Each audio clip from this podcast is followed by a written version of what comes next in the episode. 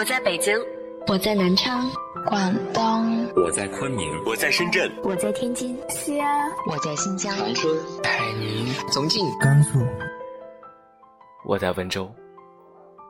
这里是孙静谈婚礼，不管你在哪，我们都在这里等你。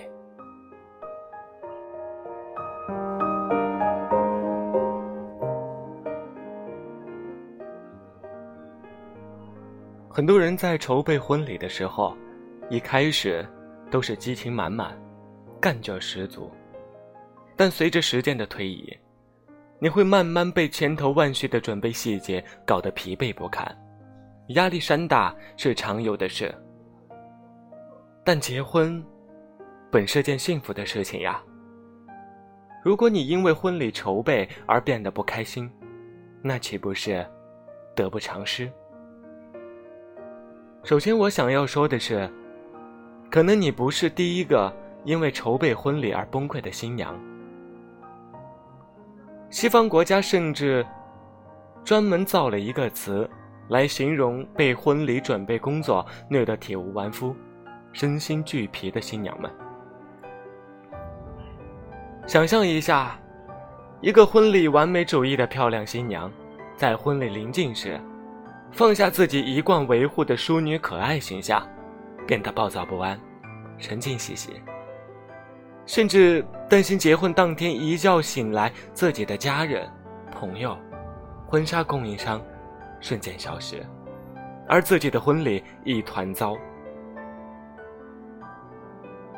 别担心，接下来我们给你一些建议。如果你已经在筹备婚礼的时候倍感压力，那一定要记好这十种释放压力的小贴士。一，歇一会儿。一旦开始婚礼准备工作，你的思绪就会被它占满，无时无刻不想着这件事儿。但千万不要忘记，除了这件事，生活中还有很多美妙的事情呀，千万。别被婚礼筹备工作给绑架。你可以尝试制定一个规划表，然后将这件事放在一周的某些特定的时间去做，而不是一直忙、一直忙、一直忙。而且一定要记得喘口气歇着，在这段时间里，不要想，不要谈婚礼筹备。二，来聊聊，说出来。也是一种减压的方式。要是你已经因为准备婚礼而焦头烂额，不妨找个朋友，找个家人来倾诉一下，约他们吃个饭、喝个茶、聊个天，吐吐槽也是挺好的呀。千万别憋在心里，自己硬扛着，这样容易憋出病来的。跟家人朋友诉诉苦，吐吐槽。他们也能知道你的困难，适时的伸出援手，不是吗？三，学一项新技能。很多人会想，疯了吧？都忙成狗了，哪有功夫去学新技能？但其实这并不是一个浪费时间的过程，而是让你能从繁重的婚礼准备工作中抽离出来，全身心的投入到另一个任务中去。这些技能可以是烘焙、瑜伽、画画、跳舞等等，学的怎么样不重要，主要是可以换换脑子。四，去运动吧。运动的种种好处就不用一一列举了，其中最重要的一个就是可以减压。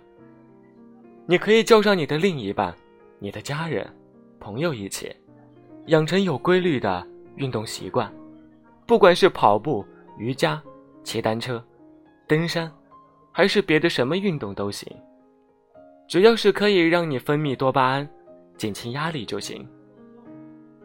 五，保持井井有条。很多时候，杂乱无章都是你压力的主要来源，没有章法就会让你焦头烂额，觉得事情做不完。还千头万绪，不知道从哪里开始。不妨用一些整理类的 APP 或者在线工具帮你。比如要做的事件表啊、预算表、宾客清单等等，用这些有条理的工具来帮你理清思绪，让你一目了然的可以看到哪些事做了，哪些事儿没做，帮你掌控大局。而且，电子版的也比较容易分享。六，来一场陶艺之旅吧。在筹备婚礼的过程中，如果你感到疲惫不堪，不妨在周末远离都市，躲进山清水秀之间，这对你释放压力也是极好的。去周边的酒店住两天，回老家看看父母，或者去附近的海岛好好放松几天，都是不错的选择。七。让家人朋友代劳。如果你已经对婚礼准备工作深恶头绝，被他搞得心力交瘁，那么不妨把大权交出来吧，全权委托给自己的家人朋友，自己做一个甩手掌柜就好了。或者你可以把一份不那么重要的事情，比如包装伴手礼、寄邀请函，交给别人来做，也可以分担你不少的压力呢。八，选择一个对的承包商。一个好的承包商，简直可以拯救你，你再也不用为那些鸡毛蒜皮的小事儿亲力亲为了，只需要把握大方向就可以了。但在选择承包商的时候，一定要精挑细选，一定要确保他们完全领会了你的意图，了解你想要的风格，和你编织的婚礼美梦是什么。九，雇一个婚礼策划师。其实要婚礼策划师，最好是在一开始的时候就雇。但如果你开始的时候想要自己 DIY，等到准备一半或者接近尾声的时候，发现自己扛不住了，这时候也完全可以寻求婚礼策划师的帮助，把烂摊子交给专业的人士来拯救吧。经验丰富的策划师。总是能化腐朽为神奇，让你的婚礼美梦成真，让一切进行的井然有序。作为主角的你，就 enjoy 就好了。十，不忘初心。如果事情变得越来越有压力，停下来，想想为什么。你找到了一个你爱的，并且能够与之携手一生的人，仅此而已。不要让筹备婚礼中的细枝末节来模糊你的视线，时刻记得你给两人描绘的未来美好蓝图，你就会发现，其实婚礼准备中很多较真和烦心的事儿都可以舍弃，这些东西并不重要，爱与幸福才最重要。